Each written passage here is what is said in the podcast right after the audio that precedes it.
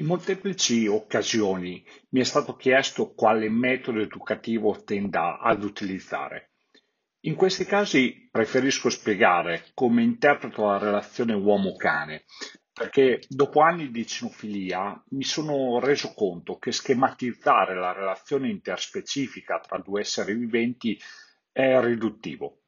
Per me questa relazione è rappresentata dal concetto di educazione cooperante dove il termine cooperare significa operare insieme con altri, contribuire con la propria opera al conseguimento di un fine comune, collaborare. Intendo quindi per educazione cooperante una collaborazione tra specie umana e canina, nella quale il ruolo dell'uomo consiste nel comprendere la natura del cane e nell'essergli da guida in un mondo urbanizzato che nella maggior parte dei casi ha poco a che vedere con la reale natura del cane, che è più di tipologia rurale, adattando per cui e valorizzando le competenze e le caratteristiche di specie che il cane mette in gioco.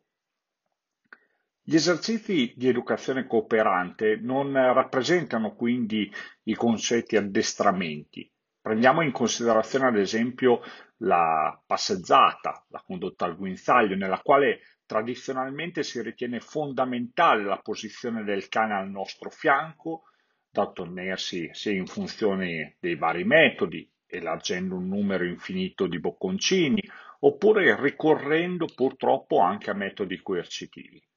Al contrario, nel contesto di un'educazione cooperante, la passeggiata rappresenta un momento di esplorazione, complicità e relazione sociale, nella quale le capacità empatiche tra specie, su quella dei cani non ho molti dubbi, riserva una delle maggiori occasioni per comunicare e non si crea più quella contrapposizione che spesso si riscontra attraverso un utilizzo scorretto del guinzaglio.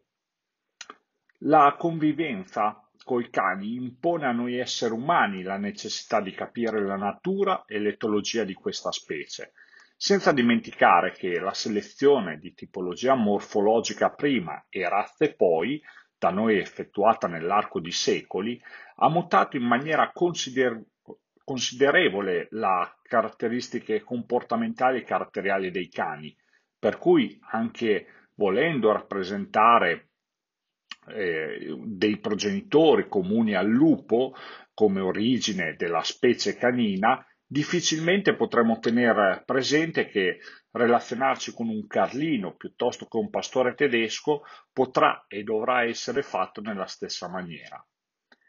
Nell'ambito dell'educazione cooperante, l'uomo deve accettare, interpretare, in alcuni casi aiutare ad evolvere o controllare caratteristiche comportamentali intrinseche in ogni soggetto canino, senza mai volerle snaturare o cancellarle perché ritenute inadatte al nostro vivere. In questo tipo di educazione ritengo basilare fornire delle competenze comportamentali ai cani di fronte alle situazioni di vita che a loro si possono presentare, per cui è fondamentale effettuare delle fasi esperienziali attraverso i quali cuccioli e cani adulti poi possano capire in maniera progressiva quali comportamenti sono più opportuni. Per raggiungere questo scopo una risorsa importante è rappresentata anche da cani sociali che possono attraverso la loro esperienza e capacità comunicativa condurre gradualmente soggetti inesperti o mal socializzati verso una capacità di relazione migliore. Durante un corso per educatori cinofili, eh, per spiegare il mio concetto di educazione, ho introdotto uno dei miei cani in aula, lasciandolo libero di muoversi nello spazio e di relazionarsi con i presenti. A questo cane non venivano imposti comandi ed esercizi, non gli veniva detto assolutamente nulla. Trascorsi alcuni minuti, ho domandato ai corsisti cosa pensavano di questo cane. La risposta fu educato. Il cane, per essere educato, non deve essere addestrato, ma deve avere fatto sue determinate competenze comportamentali. La sua educazione è data dalla relazione sociale che ha sviluppato con l'essere umano. Per cui tutto un lavoro basato su un'educazione cooperante non è strettamente di tipologia addestrativa, ma si basa su capacità empatica, conoscenza etologica, competenze comportamentali ed esperienze adatte al, fun- alla, um, al giusto eh, fase di gestione in contesti ambientali e sociali in cui il cane appunto è inserito.